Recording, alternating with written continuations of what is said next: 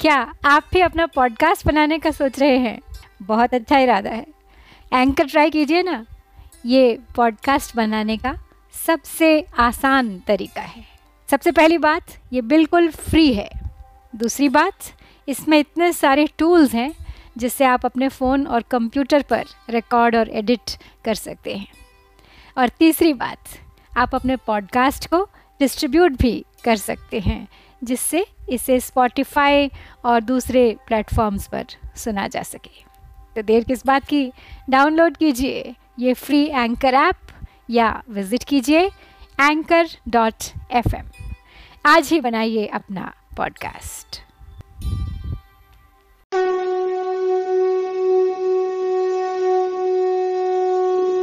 जय श्री कृष्ण।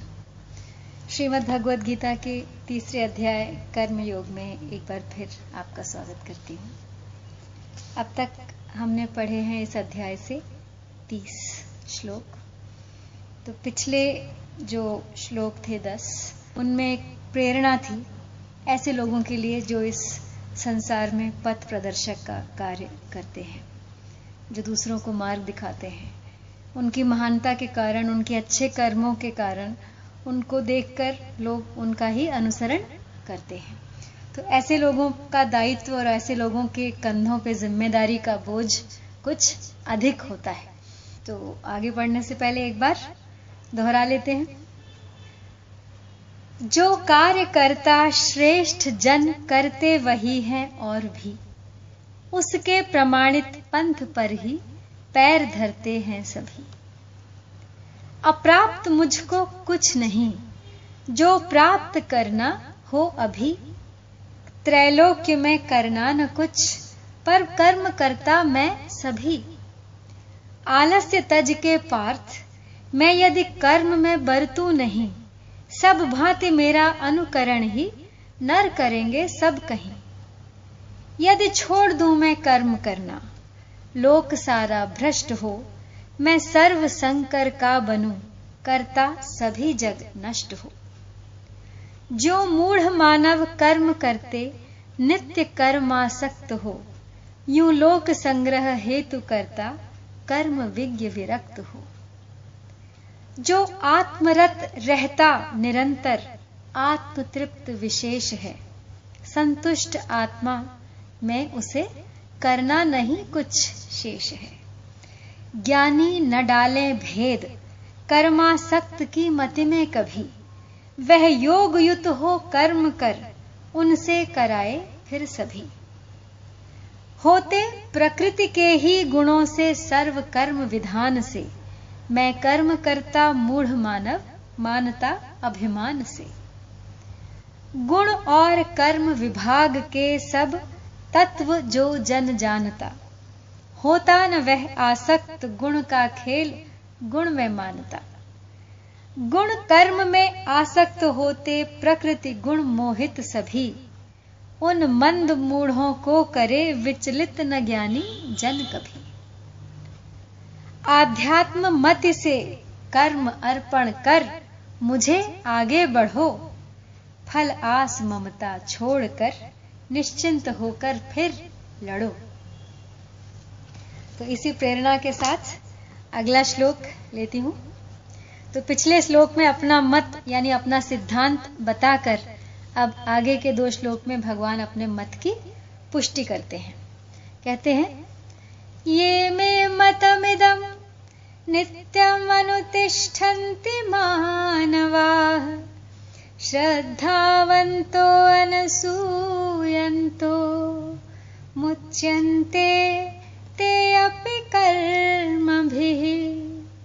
यानी जो मनुष्य दोष दृष्टि से रहित होकर श्रद्धा पूर्वक मेरे इस मत का सदा अनुसरण करते हैं, वे भी कर्मों के बंधन से मुक्त हो जाते हैं।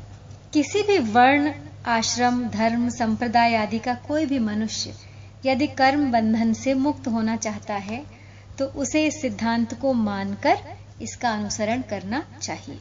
यानी शरीर, इंद्रियाँ, मन, बुद्धि, पदार्थ, कर्म आदि अपना कुछ भी नहीं है। इस वास्तविकता को जान लेने से सभी मनुष्य कर्म बंधन से छूट जाते हैं। तो भगवान का जो मत है, वही वास्तविक है और सर्वोपरि सिद्धांत है, जिसके अंतर्गत सभी मत मतांतर आ जाते हैं। परंतु भगवान अभिमान न करके बड़ी सरलता से, नम्रता से अपने सिद्धांत को मत नाम से कहते हैं। हर एक व्यक्ति अपना अपना मत प्रकट कर सकता है, परंतु सिद्धांत सर्वोपरि होता है, जो सबको मानना पड़ता है।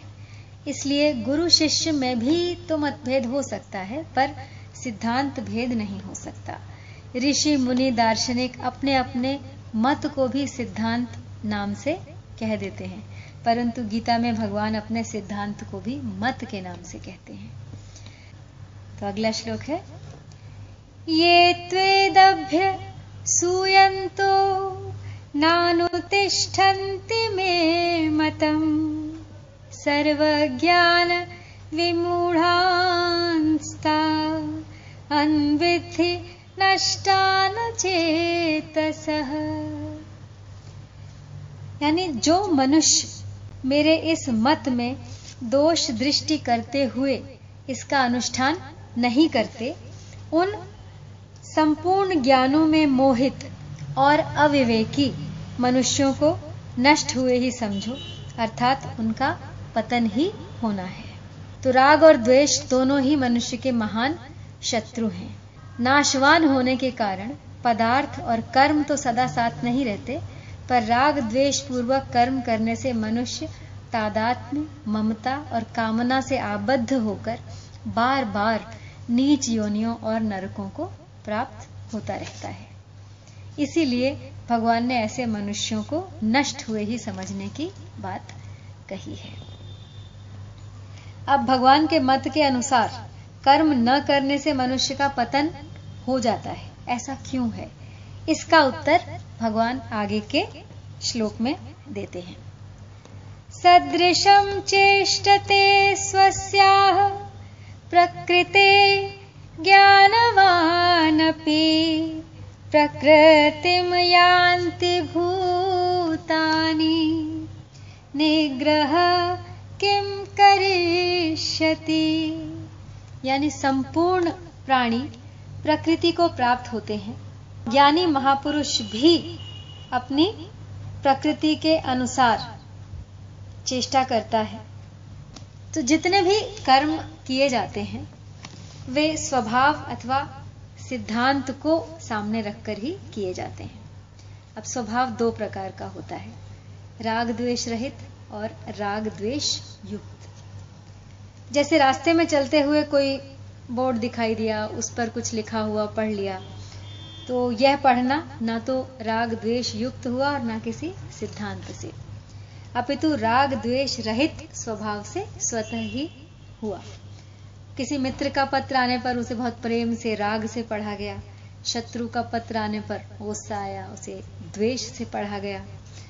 तो यह राग द्वेष युक्त स्वभाव से कार्य हुआ।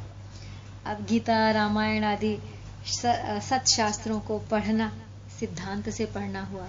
अच्छे कर्म करना, सेवा भाव करना, यह सब सिद्धांत से हुआ। मनुष्य जन्म परम प्राप्ति के लिए ही है, अतः परमात्म प्राप्ति के उद्देश्य से कर्म करना भी सिद्धांत के अनुसार कर्म करना ही कहलाता है। यानी महापुरुष भी जब व्यवहार करता है तो स्वभाव के अनुसार ही करता है। कारण कि कारणों के बिना कोई व्यवहार कर ही नहीं सकता। जैसे आचार्य बालक की स्थिति में आकर ही उसको वर्णमाला सिखाता है, ऐसे ही ज्ञानी महापुरुष भी साधारण मनुष्य की स्थिति में आकर ही उसको समझाता है वह व्यवहार करता है। चेष्टते पद का तात्पर्य है कि वह कर्म करता नहीं, प्रत्युत उससे प्रकृति के अनुसार स्वतः ही क्रिया हो जाती है। जैसे वृक्ष के पत्ते हिलते हैं तो उनसे कोई फलजनक कर्म या पाप और पुण्य नहीं होता। वे अपने आप हिलते हैं, हवा चलती है तो हिलते हैं। ऐसे ही कर्तृत्व अभिमान न होने के कारण उसके द्वारा कोई शुभ, अशुभ कर्म नहीं होता। ज्ञानी महापुरुष दूसरों के हित में लगे रहते हैं। तात्पर्य है कि दूसरों का हित करते करते जब उनका संसार से सर्वथा संबंध विच्छेद हो जाता है, तब उनको हित करना ही नहीं पड़ता। प्रत्युत पहले के प्रवाह के कारण उनके द्वारा स्वतः दूसरों का हित होता ही रहता है। तब प्रत्येक मनुष्य अपनी प्रकृति को साथ लेकर ही जन्मा है। अतः उसे अपनी प्रकृति के अनुसार ही कर्म करने पड़ते हैं। इसलिए भगवान आगे के श्लोक में कहते हैं कि अपनी प्रकृति को कैसे शुद्ध किया जाए इन्द्रियस्येन्द्रियस्यार्थै रागद्वेषौ व्यवस्थितौ तयोर्न वशमागच्छेतौ। ह्यस्य परिपन्थिनौ। यानी इंद्रिय इंद्रिय के अर्थ में, प्रत्येक इंद्रिय के प्रत्येक विषय में, मनुष्य के राग और द्वेष व्यवस्था से अनुकूलता और प्रतिकूलता को लेकर स्थित है। मनुष्य को उन दोनों के वश में नहीं होना चाहिए, क्योंकि वे दोनों ही इसके परमार्थिक मार्ग में विघ्न डालने वाले शत्रु हैं। जब हमारी बुद्धि में राग, द्वेष पैदा हो जाते हैं, ऐसी स्थिति में हमें कोई भी महत्वपूर्ण कार्य नहीं करना चाहिए, क्योंकि उस स्थिति में हम सही निर्णय लेने की परिस्थिति में नहीं होते। मन या तो किसी तरफ़ अधिक आकृष्ट होता है, या किसी तरफ़ से पूर्णता विमुख होता है। कहीं घृणा का भाव होता है, कहीं अत्यधिक प्रेम का भाव हो जाता है। और हमारा जो कर्म है, वो सिद्धांत के अनुरूप न होकर भावनाओं के अनुरूप हो जाता है। तो यहाँ कहा गया कि अगर मन बुद्धि में कोई राग द्वेष पैदा हो जाए तो उसके वश में नहीं होना चाहिए। यदि उसके वशीभूत होकर क्रिया की तो वह जो दोष है, वो और अधिक दृढ़ हो जाएगा। तो जैसे किसी ने हमसे कड़वी बात कह दी, पर हमें क्रोध नहीं आया तो हमारे भीतर एक ऐसा उत्साह, प्रसन्नता होगी कि आज तो हम बच गए। परंतु इसमें अपना बल न मानकर भगवान की ही कृपा माननी चाहिए। यहाँ पे सेवा भाव का भी जो अर्थ निकल के आया है, वो है कि किसी भी सेवा की जो भावना होती है, वो मन से होती है, भाव से होती है, ना कि वस्तुओं से। यूँ तो वस्तुएँ दुकानदार भी देता है यूँ तो राजा को कर स्वरूप धन प्रजा भी देती है। तो इस प्रकार का जो लेन देन होता है, वस्तुओं का, वो हरगिज सेवा नहीं कहलाता। यदि हम दान पुण्य करें, किसी को जल पिलाएँ, लेकिन ये सोच के करें कि इससे हमें पुण्य मिलेगा, इसलिए हमें ऐसा करना चाहिए तो वो भी सेवा नहीं होती है। सेवा होती है यदि आपके सिद्धांत ऐसा कहते हैं कि आपको ऐसा करना चाहिए। बदले में कुछ प्राप्त हो ऐसी इच्छा न करके केवल एक भाव से कि ये करना अच्छा है, ये करना चाहिए, यही यही कर्तृत्व है। और उसका अभिमान ना हो, कर्तृत्व अभिमान ना हो, तब सेवा सफल होती है। पैंतीसवां श्लोक। तो यहाँ भगवान ने उत्तर दिया है उस बात का कि राग द्वेष के वश में न होकर क्या करना चाहिए और क्या नहीं करना चाहिए? श्रेयान स्वधर्मो विगुण, परधर्मात् स्वनुष्ठितात। स्वधर्मे निधनम श्रेय, परधर्मो भयावह। यानी स्वनुष्ठितात्, अच्छी तरह आचरण में लाए हुए दूसरे के धर्म से गुणों की कमी वाला अपना धर्म श्रेष्ठ है।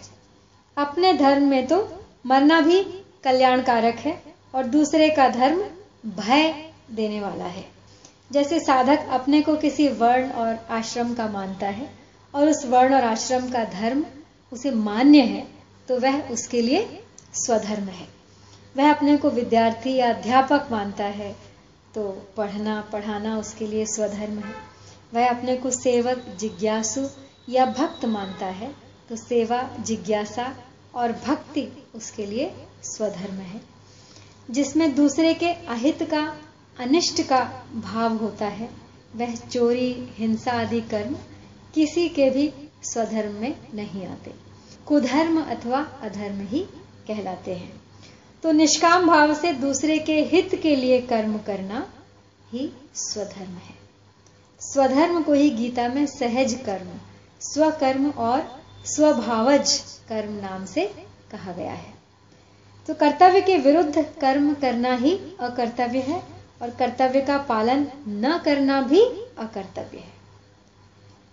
तो अब स्वधर्म कल्याणकारक है और परधर्म भयावह है। ऐसा जानते हुए भी मनुष्य स्वधर्म में प्रवृत्त क्यों नहीं होता? इस पर अर्जुन प्रश्न करते हैं। तो अर्जुन कहते हैं, अथ केन प्रयुक्तोऽयं पापं चरति पूरुषः, अनेच्छन्नपि वार्ष्णेय बलादेव नियोजितः। यानी प्रत्येक धर्म में कुधर्म और अधर्म और परधर्म, ये तीनों होते हैं। दूसरे के अनिष्ट का भाव, कूटनीति आदि, धर्म में कुधर्म। यज्ञ में पशु बलि देना आदि, धर्म में अधर्म। जो अपने लिए निषिद्ध है, ऐसा दूसरे वर्ण आश्रम आदि का धर्म में परधर्म, यानी कुधर्म, अधर्म और परधर्म, इन तीनों से कल्याण नहीं होता। कल्याण उस धर्म से होता है जिसमें अपने स्वार्थ तथा अभिमान का त्याग एवं दूसरे का वर्तमान में और भविष्य में हित होता हो। तात्पर्य यह है कि पाप वृत्ति के उत्पन्न होने पर विचारशील पुरुष उस पाप को जानता हुआ उससे सर्वथा दूर रहना चाहता है। फिर भी वह उस पाप में ऐसे लग जाता है जैसे कोई उसे ज़बरदस्ती पाप में लगा रहा हो। ऐसा मालूम होता है कि पाप में लगाने वाला कोई बहुत ही बलवान कारण है। पापों में प्रवृत्ति का मूल कारण है काम, अर्थात सांसारिक सुख भोग और संग्रह की कामना। परंतु इस कारण की ओर दृष्टि न रहने से मनुष्य को यह पता ही नहीं चलता कि पाप कराने वाला है कौन। वह यह समझता है कि मैं तो पाप को जानता हुआ उससे निवृत्त होना चाहता हूँ, पर मुझे कोई बलपूर्वक पाप में निवृत्त कर रहा है। जैसे दुर्योधन ने कहा कि मैं धर्म को जानता हूँ, पर उसमें मेरी प्रवृत्ति नहीं होती, और अधर्म को भी जानता हूँ, और उसमें मेरी निवृत्ति नहीं होती। मेरे हृदय में स्थित कोई देव है जो मुझसे जैसा करवाता है, मैं वैसा ही करता जाता हूँ। अब दुर्योधन द्वारा कहा गया यह है, देव, ये भोग और संग्रह की इच्छा ही है, कि जिससे मनुष्य विचार पूर्वक जानता हुआ भी धर्म का पालन और अधर्म का त्याग नहीं कर पाता। तो भगवान ने अभी जो बताया कि राग और द्वेष साधक के महान शत्रु हैं, ये दोनों ही पाप के कारण हैं। लेकिन सामान्य रीति से जब कहा गया तो अर्जुन इस बात को पकड़ नहीं सके।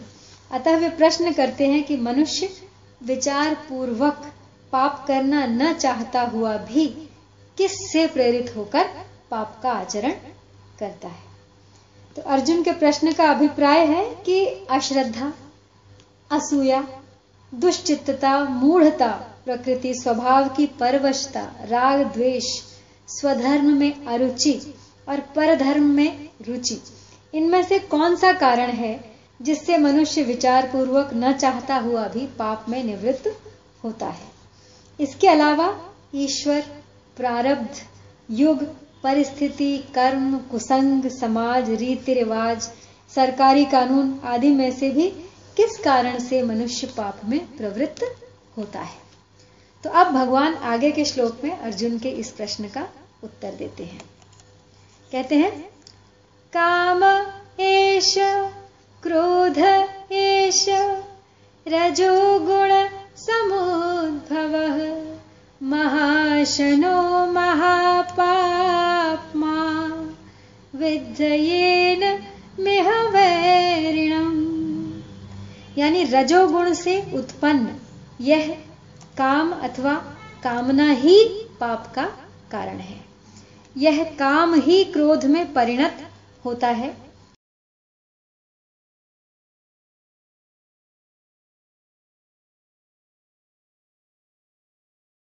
इस विषय में तू इसको ही अपना बैरी जान।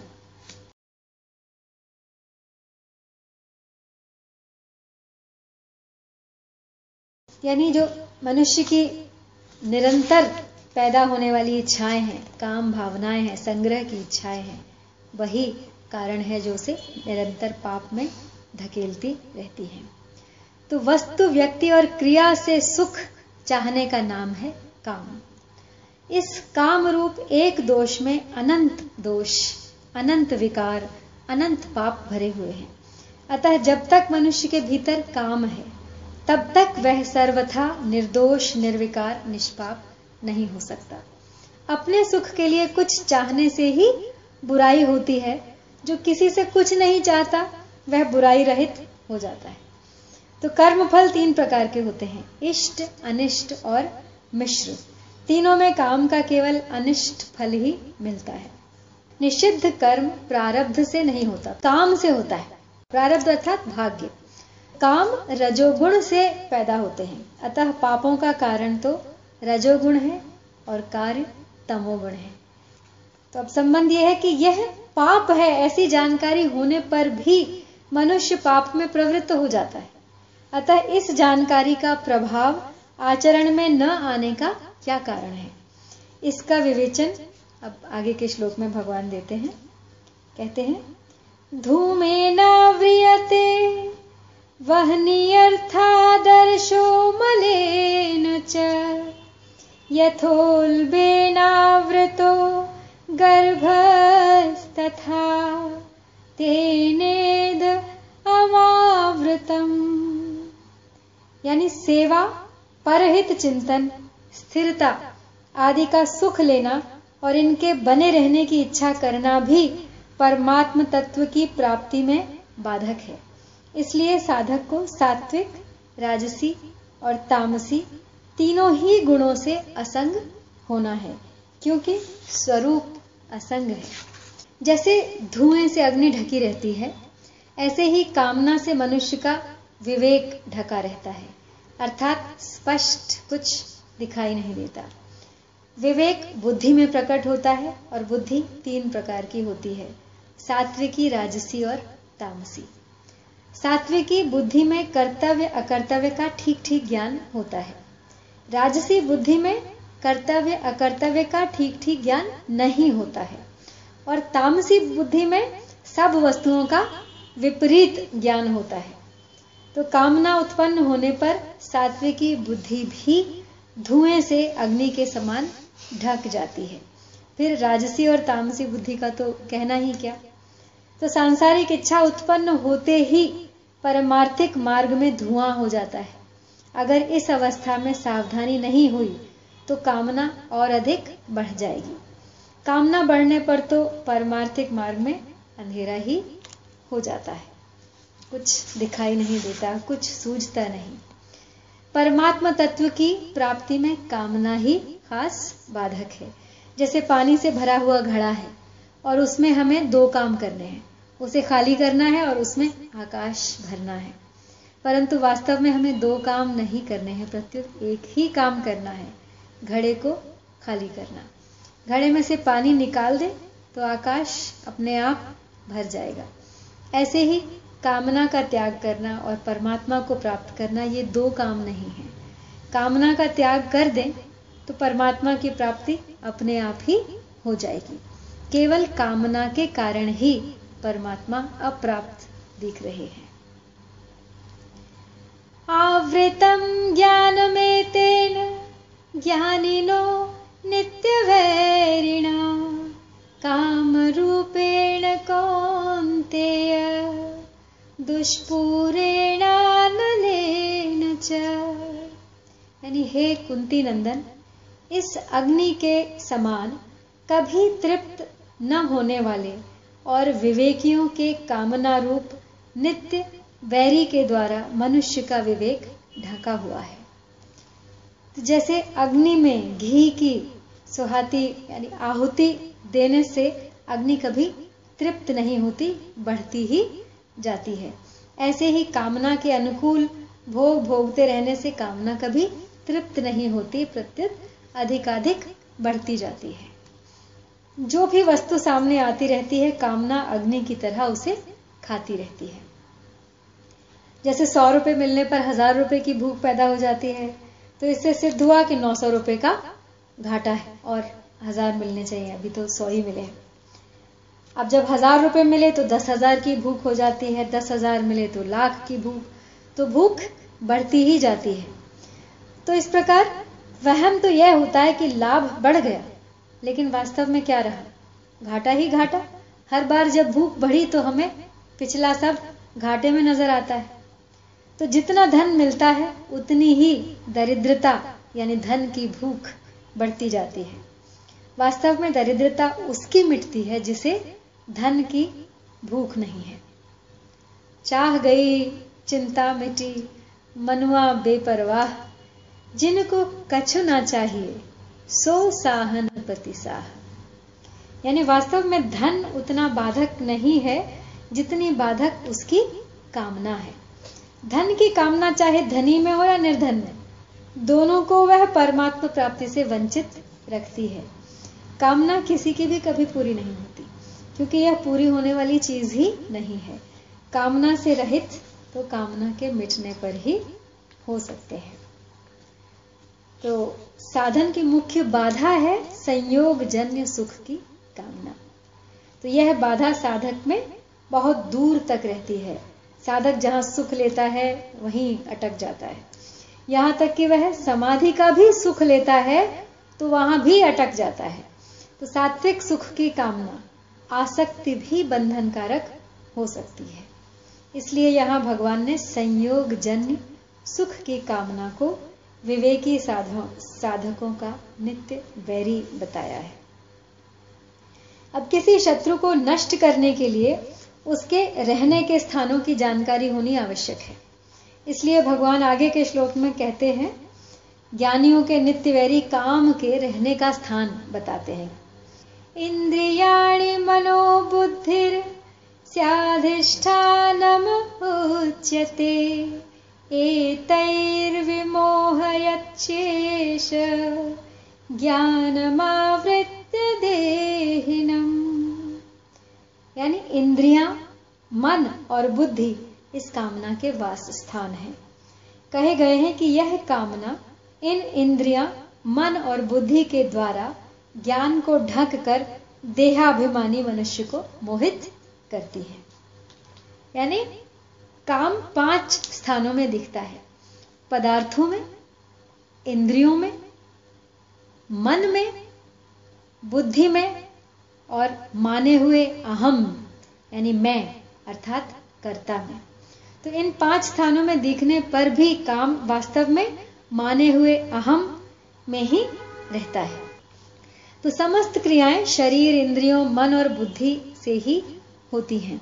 और ये चारों कर्म करने के साधन हैं। यदि इनमें काम रहता है तो वह परमार्थिक कर्म नहीं होने देता। इसलिए कर्मयोगी निष्काम, निर्मम और अनासक्त होकर शरीर, इंद्रियों, मन और बुद्धि द्वारा अंतकरण की शुद्धि के लिए कर्म करता है। अब आगे के तीन श्लोकों में भगवान काम को मारने का प्रकार बताते हुए उसे मारने की आज्ञा देते हैं। तस्वादत्व तस्वादत्वमिन्द्रियाण्यादौ नियम्य भरतर्षभ पाप्मानं प्रजहिहीनम् ज्ञान विज्ञाननाशनम हे भरत वंशियों में श्रेष्ठ अर्जुन, तू सबसे पहले इंद्रियों को वश में करके इस ज्ञान और विनाश का नाश करने वाले महान पापी काम को अवश्य ही बलपूर्वक मार डाल। तो कामना संपूर्ण पापों की जड़ है, इसलिए कामना उत्पन्न होने, पाप होने की संभावना रहती ही है।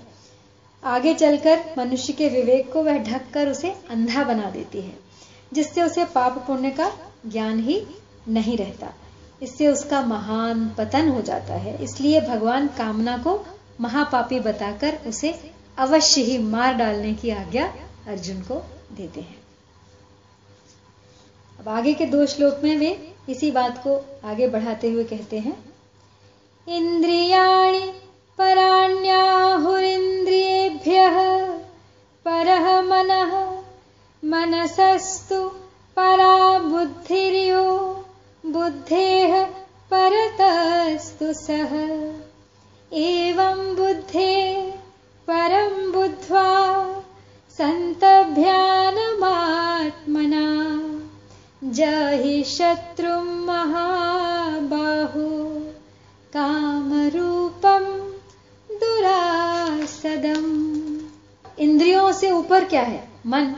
और मन से ऊपर है बुद्धि।